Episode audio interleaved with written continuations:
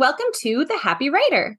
This is a podcast that aims to bring readers more books to enjoy and to help authors find more joy in their writing. I am your host, Marissa Meyer. Thank you so much for joining me. One thing making me happy this week is that fall is in the air. I'm sure I probably say this every year, but this is my absolute favorite season. And I spent the morning looking at local events and adding things to our calendar for different pumpkin patches and spooky ghost tours. And there's like this Halloween themed ballet playing that I really want to take the girls to, and so many things that I'm really excited to go do. Uh, if anyone is curious, the girls have decided to dress up as dead pirates. That was their idea, and they are pulling their own costumes together and doing their own makeup this year. Uh, so I'm kind of off the hook. Um, and I'm excited to see what they come up with. Um, the unfortunate thing about Halloween this year is that poor Sloane has to get her tonsils out just a couple days before Halloween. So I don't think we're going to be able to do trick or treating. Um, and honestly, I don't know that we've been trick or treating since before the pandemic. Um, but it'll just have to be another year in which we snuggle up and watch The Nightmare Before Christmas because it's like one of my favorite movies and I'm so excited to watch it every Halloween. Um, and I don't know, we'll all eat blizzards all night long or something. Whatever you do when you get your tonsils out. I've never had my tonsils out, um, but poor child. We will do our best to make it a fun and memorable holiday anyway. Of course, I am also so happy to be talking to today's guest. They're the best selling and award winning author of many novels for children, teens, and adults, including the Stonewall Honor book, Felix Ever After, and the National Book Award winner, King and the Dragonflies. Their newest YA novel, Lark and Kasim Start a Revolution, came out last month. Please welcome Kacen Callender. Hey, thanks for having me. Thank you so much for joining me and congratulations on your new book. Thank you. So, the first question that I always launch into with all of our guests, I would like to hear your writing origin story. Mm. What were the the twists and trials of your life that brought you to being an author? Um, it all started with fan fiction. I Me too. What did you write oh, for? really? Yeah. Um, well, unfortunately, the unspeakable person. Uh, yep. Yeah. Yeah. Mostly her. But um besides her, I was also super into anime. I feel like I was the old school, like Toonami late at night type of um millennial anime watcher. So I would write anime for like Cardcaptor Sakura and Gundam Wing. Um, and I feel like putting my stuff up on fanfiction.net and seeing I mean, I wrote like some really wacky stuff. I wrote like a Cardcaptor Sakura um, remake that was based on The King and I. It was just there was no reason for that to be written. I love that. I was like 11, you know. Yeah. Um, but I got like a lot of positive reviews for that sort of thing, and that made me feel like, oh, this is like someone actually in one of the reviews said you should consider writing professionally, um, and actually try, trying to publish your own stuff. So hearing that when I was like 11, 12, I feel like that was seeded in pretty early. Hmm. That's actually very similar to me. I wrote for uh, Sailor Moon fan fiction oh, really? um, in my formative years, and the feedback that you get from fan fiction readers can be so encouraging. I think it would have taken me a lot longer to kind of build up the the the courage to mm-hmm. put my mm-hmm. work out there if I hadn't had that. Yeah, I love that. I love the the encouragement for sure. I wonder if um you struggled with this, especially in my earlier years, like trying to transition from writing fan fiction to my own stuff, like original stories and original characters. I feel like it took me a long time to realize that the reason fan fiction um, feels so good is because these are characters and worlds we already love. Mm-hmm. And it took mm-hmm. me a while to realize I have to create that love in my own work also, figure out how, like, what the craft of that is. Yeah. Yeah, it is definitely it adds a different element for sure having to to do that character building and world building um and knowing that you don't have that built-in audience too that was tough for me to, you know, know like I could keep writing this and I know people will read it. Or I can go out and forge my own path, and you have no idea if anyone in the world will ever see it. Exactly. Yeah. Yeah. How did you then transition into writing originals? Let's see. Um, for some reason, these years were a little murkier. I think that that's when I wanted to. Uh, I attempted my first original novels, and I did the one thing that no writer's supposed to do, and Larkin, the book does it also. You're not supposed to query an unfinished novel. Mm. Um, so I think I was like in my early twenties, um, kind of like writing, testing the waters, um, attempting to finish books that I really just did not know how to finish. Um, and then I started to work as a bookseller at Books of Wonder. Started to learn a lot more about children's and YA specifically. Uh, started to intern at Brown Books Young Readers. I feel like I just learned a lot more about um, the craft of creating a novel. And then I was finally able to write a novel from start to finish. Mm. And then, um, yeah, and there were a few books in there that I finally like wrote from start to finish, like actually queried, got um, an agent, went out with, they never sold before finally Hurricane Child sold um, a couple of years before 2018. Mm-hmm. Mm-hmm. So, about what's the timeline there from like your very first attempt at moving away from fan fiction, trying an original novel to selling your first novel? About how much time was that? Oh man, I it, it really is murky. Um, I think maybe I think I was starting to attempt my first novels really when I was like 16, 17. Um, to mm, like querying, etc., like early 20s to being like 28 and selling my first novel. So okay. I guess it's it was like a 10 year ish span. Yeah. Yeah. Mm-hmm. No, that's uh it's just good for people to hear that like it does take time. oh, for sure. Oh my gosh, yeah. um, and of course you did finally get that first book deal, and you have had many books come out since then. Uh, would you please tell listeners a little bit about your newest novel, Lark and Kasim Start a Revolution?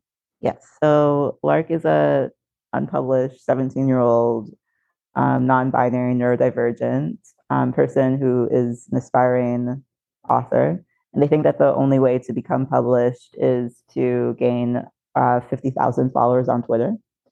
And they're actually doing pretty well, but then their uh, former best friend and now number one enemy Kasim accidentally posts on Twitter's um, Twitter's Lark's Twitter account, um, posting about his own unrequited love story and everyone thinks that it's Lark's post and it goes viral and Lark is kind of like swept into a spiral of lies as they um, continue to feel like they have to say that this is their story. And I like to say that my favorite, one of my favorite tropes is the main character who's very oblivious to someone who's very obviously in love with them. Uh-huh. yeah. And Kasim's post is so obviously about Lark, and everyone around Lark is like, Kasim's in love with you. And Lark, you know, the reader, everyone knows. And Lark's just like, what? No, he's not. I like that trope as well. well, I I have to say I adore Lark as a character. Uh, they the way that they see the world is very similar to kind of how I see the world. Oh, and, really? Like, uh, kind of uh, there's a naivete to it and like i mm-hmm. recognize that i embrace that i have naive elements to myself um but i thought it was really refreshing i love how lark like believes in world peace and believes that people can learn and change and do better and you know believes in loving people at, like a really deep level uh, and I just found that just really refreshing, and I so enjoyed being in Lark's perspective. Uh, so the first thing I want to talk about with this book is, you know, to kind of take me through your process of character creation and of getting to know your main characters. Sure. Um, well, first, I'm really glad that you did that did resonate with you because um, there are I feel like there are different aspects of me that um, came out in Lark in a similar way. Like those are things I believe also. Um, I feel like it also depends on my mood sometimes, like whether right. I've been meditating or not. yeah, like, yeah, there's part of that. yeah. Um, but so originally the first draft was pretty different because um, it was set in 20 the year 2020 where within the first scene it's announced on TV that there's a mysterious virus, right? Um, and the characters are about to live through the timeline without really knowing what is happening. But as I wrote the um, or what's going to happen, but as I wrote that draft, it there was just some things logistically that I hadn't thought about beforehand. Like when you are in quarantine, the characters really cannot interact very well. There's so there's no um, opportunity for conflict or character development. It just felt very trapped in the same way that that year did. Mm. Um, and my creativity was just like no pulse. It really was a struggle to get through that first draft. Um, yeah. And it became a lot more about the year 2020 than it did about the story or the characters. So I went back for the second draft and changed it into a vaguer. It's not necessarily 2020. The pandemic has still affected the setting, the characters, the story. Um, but it's basically now where it's like you're wearing masks, there are um, vaccines, uh, people are being careful, but um, there's just more opportunity to for the characters to actually interact. Mm. So I think once I like le- I was so trapped that, it was kind of like clenching the fists with that first draft, and then the release was just this release of like joy and love and freedom. And I think Lark's character kind of developed along those same lines because before they were also pretty stagnant, I think. And mm. this time it felt like they just had like a burst of, you know, this is the second draft is when I realized that they're neurodivergent and their voice really came to life and um, their character felt a lot freer in the same way that I do in the moments where I've been meditating and happy. So yeah, I think that there's a direct line between creativity and joy, um, and finding the joy of the book allowed a lot more creativity for the character development. I love that. That's pretty much our slogan here at the Happy Writer Podcast. I didn't even think of that, but yeah.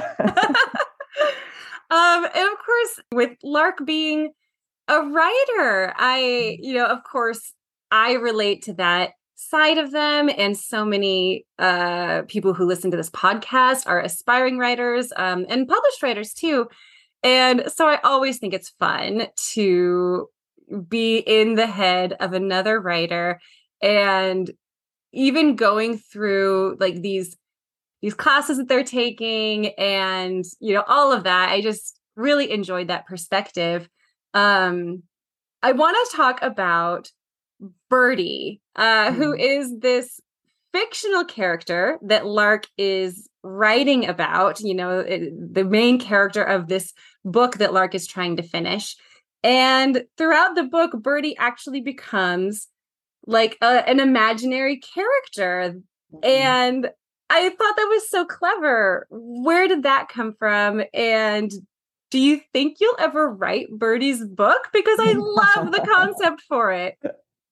Um, Thank you. I, I Birdie did come from kind of like that similar burst of like freedom. I can finally like get away from this trapped first draft, like the cursed first draft, and um, I feel like the I, w- I really wasn't expecting they kind of like appeared out of nowhere um, and i think the readers reactions tend to be similar of like who is this i myself um, but i'm glad that they stuck around um, yeah i feel like no, I would never write that book. I tend to have a lot of ideas.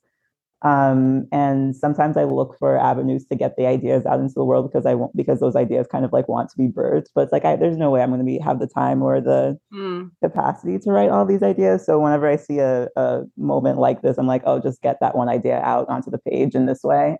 oh, that's a good idea. It's a good way to think about it. Yeah. I also am plagued with way too many ideas. It's a constant frustration. How do you handle that? Oh gosh, not very well by telling myself I can do everything and then stressing myself out about it. Yeah. How do you handle it?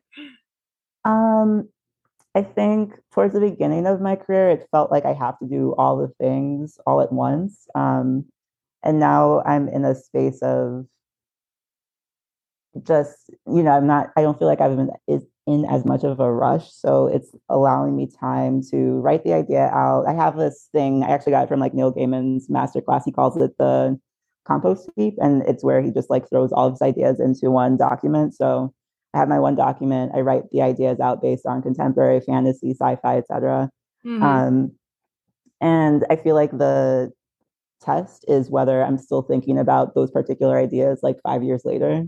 Mm-hmm. Um, and if I have continued to go back to the compost heap and like developed it, so it's not just one line, it's like bullet point after bullet point of like, oh, and this could also happen, then I know that my excitement is genuine about it.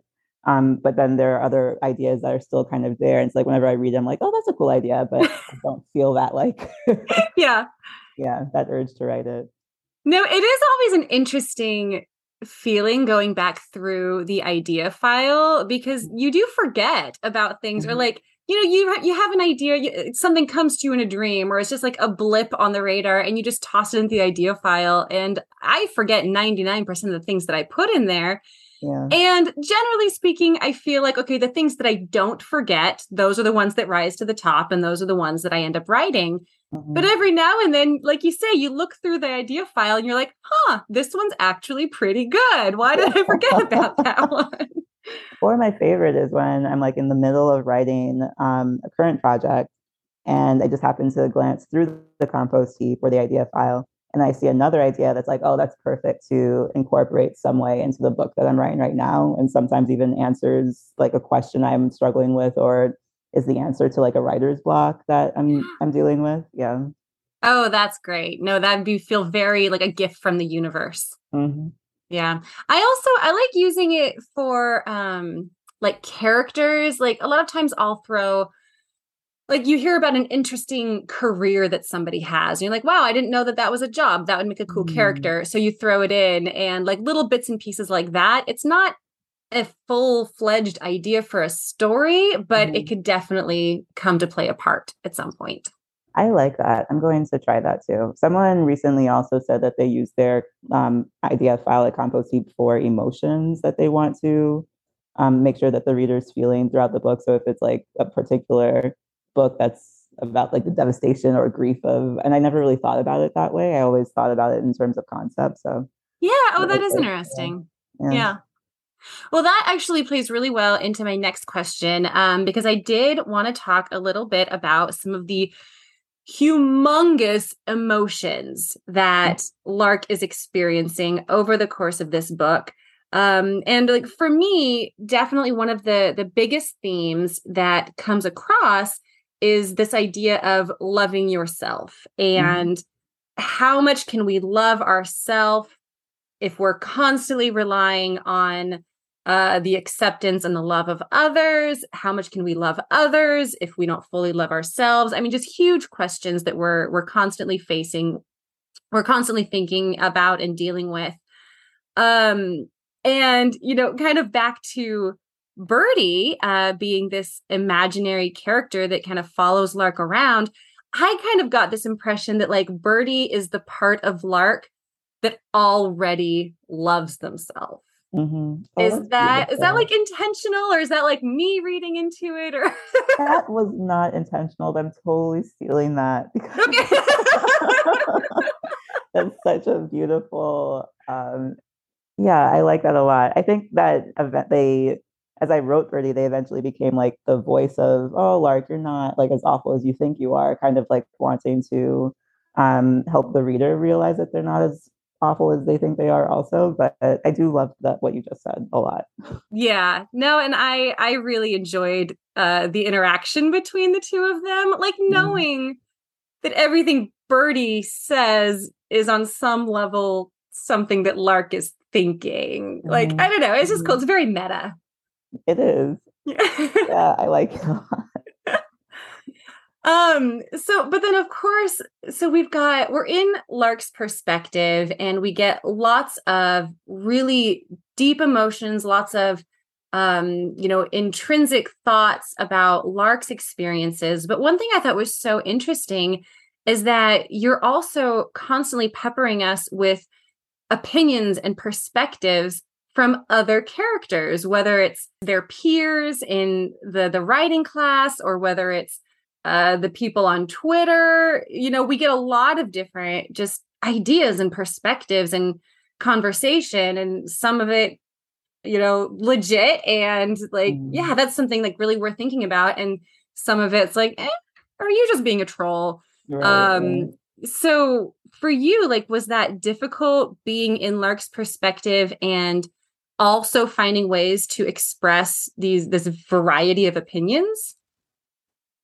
No, um, I think that I tend to see a lot of different sides um, and see the worth in a lot of different arguments. So it felt, I, at times, I felt like I was basically arguing and debating with myself in the way that Lark and Kasim would have these debates. Um, so I think that the ultimate point that I was trying to keep in mind as there were a lot of different arguments and thoughts coming through was that regardless of what you think it's as long as you're not actively harming another person these are all viewpoints that are worthy of respect and every person is worthy of respect and love regardless of whether you agree or disagree. And i think that was trying to come from the community perspective of what does it mean to actually be in a community. Because um, oftentimes i do think that you know, outside of the obvious like harmful, racist, transphobic, anti-queer, you know, we're not discussing that. That's very harmful. But even within like a queer community, a small um, community of friends, like what are the ways that we treat one another when we have different opinions? I think that that's what I was trying to keep in mind as um, I was going back and forth and showing the different perspectives. Mm-hmm. Do you have any tricks or any methods that you use for developing the perspectives of like, people your secondary characters and being able to write them very authentically i think i was looking at it from the um, perspective of lark's story, uh, character arc so i tend mm. to focus in on uh, and I actually kind of wanted to find a little bit more freedom from this because I think I've become like a little stilted in it after a while. But um, I really love the book Story Genius by Lisa Cron or Cron. Um, and that always looks at the perspective of a character.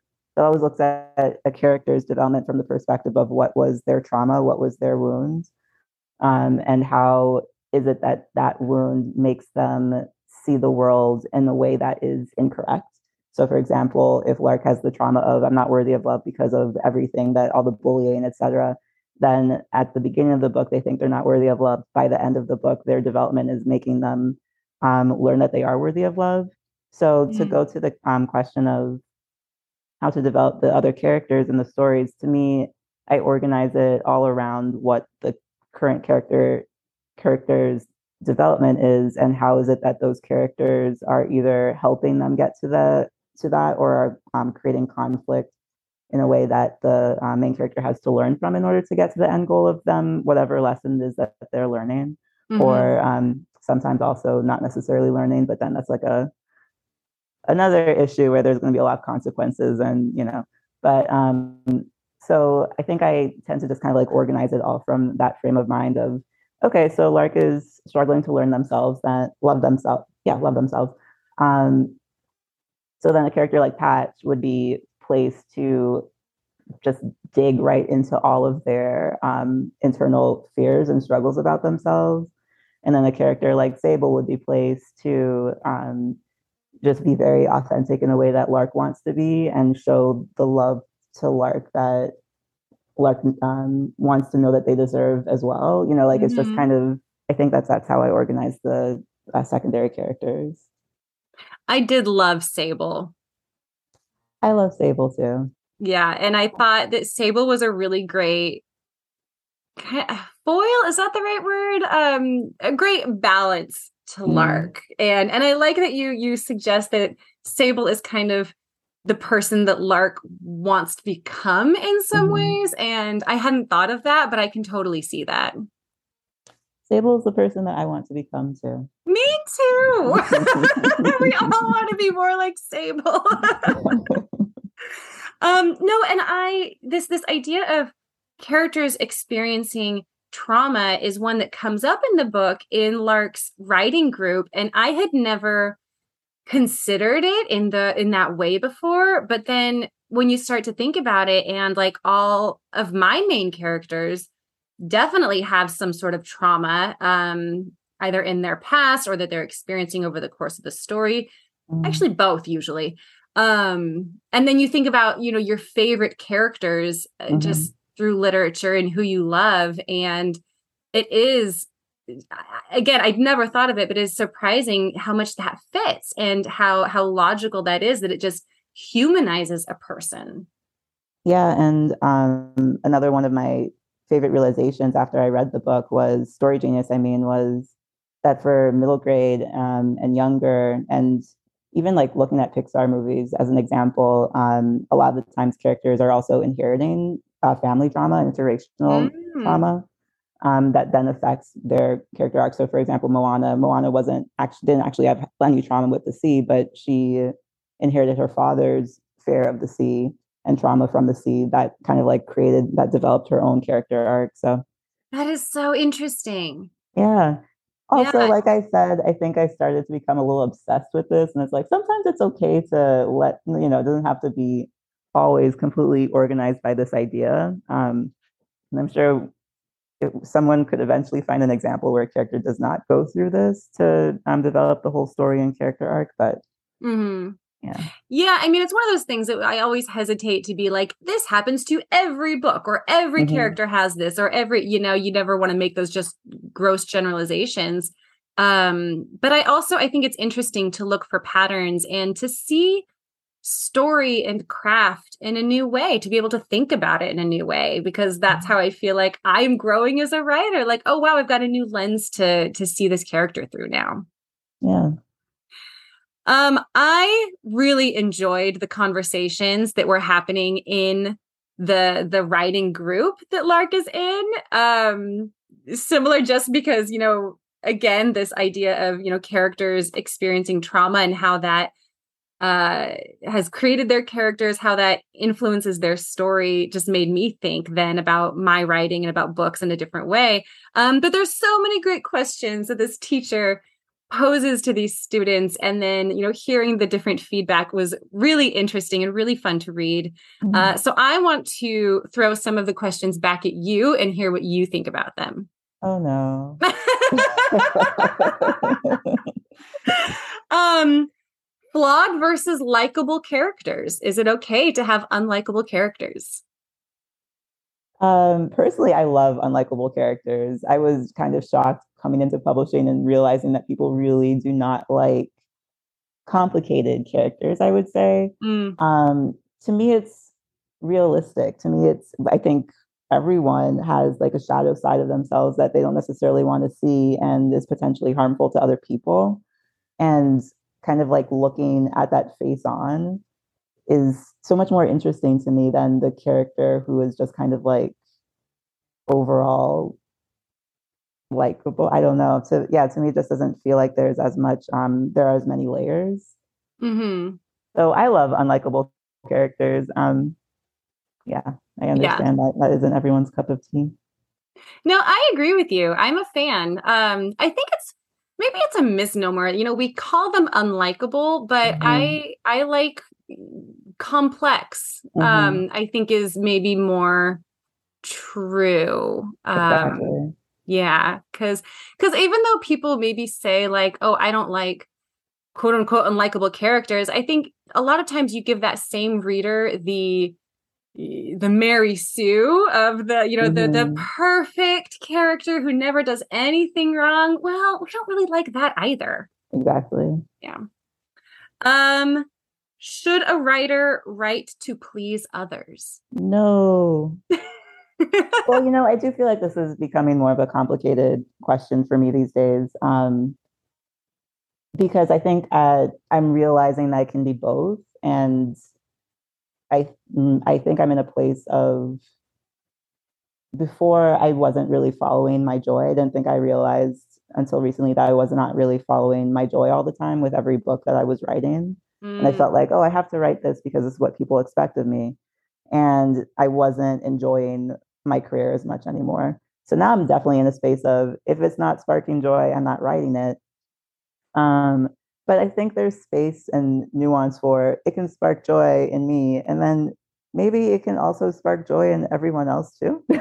Yeah. and and maybe, but maybe, but I guess to answer the question with like either yes or no, no, because I feel like the first motivation should always be me first, and then with the joy of whether I'm actually of what it is I decide to write, and then hopefully the rest follows. Yeah.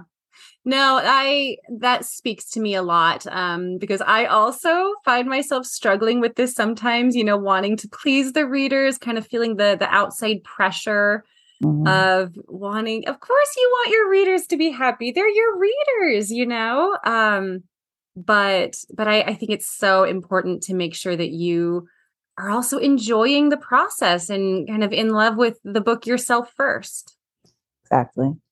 Do you, I mean, what do you do when, I don't know how to form this as a question. How do you go about finding that spark of joy? Like, is there something in particular that you're looking for or something that you're, eh, a way that you've managed to listen to your instincts?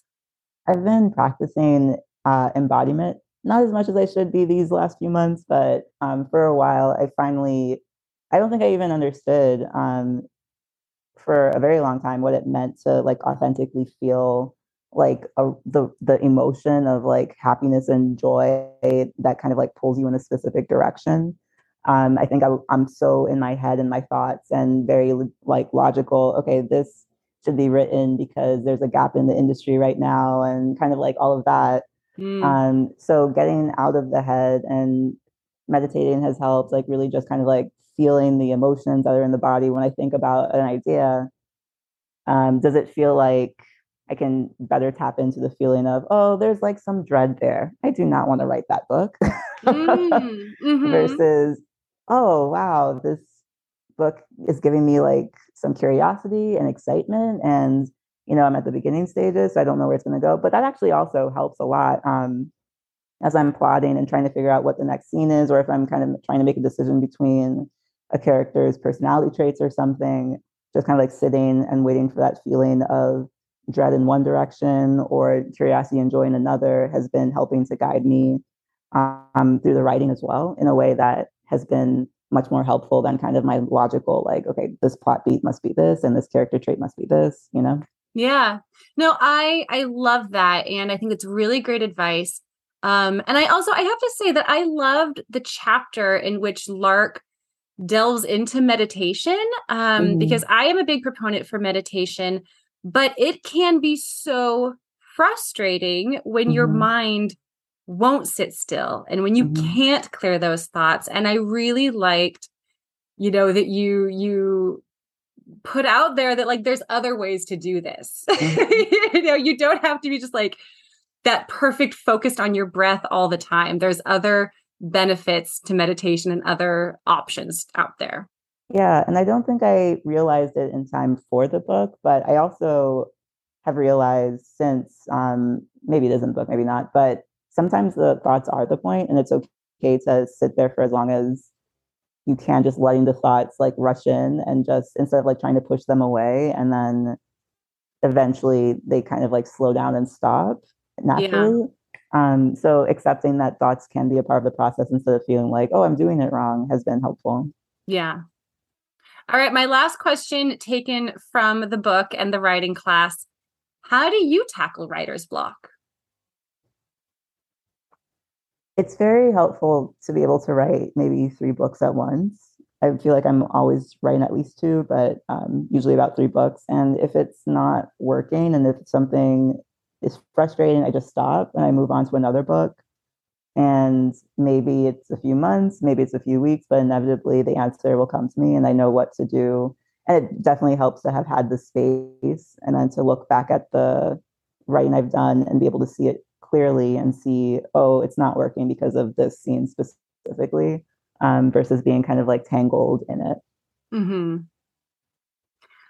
Okay. Um, moving on, I have to ask first, congratulations on the National Book Award. which is huge. I know it was a little while ago, but I'm sure it probably never gets old. um, and that's, of course, an enormous honor and a wonderful achievement. Uh, I was really curious if having won that, did it affect your process at all or the way that you approach writing? I think it was a ticket to be able to feel a little bit more free. Like I feel like there's a um, groundedness in the. I feel a little bit more grounded in the industry. Like y'all can't take this one award from me. At least not, no matter what happens, I get security. It feels like a security blanket in a way that um, I didn't have before. Oh, I like that. I'm happy to hear that. I because I was thinking about it and, you know, kind of coming back to the idea of like wanting to please readers, I can see it going the opposite, you know, that it could mm. lead to a lot of pressures and a lot of like feeling like you, uh, I don't know, would have to um, repeat the same thing like okay this is what people expect of me now um but i i like hearing that for you it's a, a freedom that came with it yeah, I think maybe I decided early on, like lightning doesn't strike twice, so I don't need to try to to repeat this. okay, got we got the National Book Award. Cross that one off the bucket list. All right, my last question before we move on to our bonus round, another one that I like to ask every guest what do you feel is the biggest challenge that you have faced so far in your writing career, and how would you say you were able to overcome it? I do think it was um, a moment in my career where I, I really was um, focusing so much more on what it what I thought other people wanted rather than what my joy was, which is ironic because getting the National Book Award, it was like we're just saying it was a security blanket, but I feel like around the same period, I was kind of like struggling with that. And maybe getting the award, feeling that security blanket was kind of like a, another push into the direction of like, got to learn how to write my joy instead of um, trapping myself and limiting my own creativity on what it is I really want to be writing. Mm-hmm. I do love that. I pretty much want to go put that on my like posted up above my writing desk. Follow your joy. Mm-hmm. I think that's words to live by for sure. Yeah. Okay, are you ready for our bonus round? Yes. Plotter or pantser? Hmm. It depends on the book. Okay. The book, yeah. Where do you like fall more one way or the other, or the Virgo uh, and me really? Or how how did you do it with Lark and Kasim? So that was uh, it was a mix. It was um, started out with an outline for the first draft, and then basically threw that out because of the first draft. You know, everything we hmm. discussed, mm. and then the second draft was all kind of like pantsing, looking for those moments um, to fill in with like. So it was a. I, I feel like my favorite is the perfect balance between the two, where it's just like a very brief outline of bullet points and ideas, and then kind of filling in the in between moments with pantsing. Nice. Music or silence? Music. What is your favorite writing snack or beverage? It used to be crackers, grapes, and cheese, but I can't eat cheese anymore. So I need a new snack. Yeah. Because that sounds so lovely. it was very nice. writing in a computer or writing in a notebook? Computer. I'm always impressed by anyone that writes in a notebook. I am a little bit too. If Lark and Kasim had a theme song, what would it be? Uh, Cranes in the Sky by Solange. What is your personal mantra? Hmm.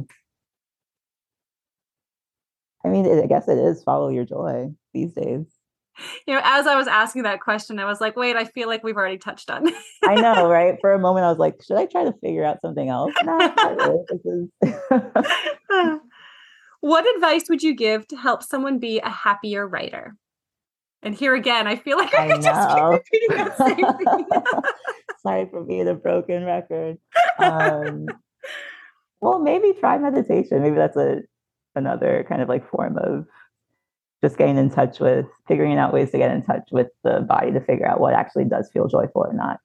Yeah, no, I like that. And um, I don't think anyone's ever use meditation as an answer to that question. And I really do think that it can have some wonderful benefits. Mm-hmm.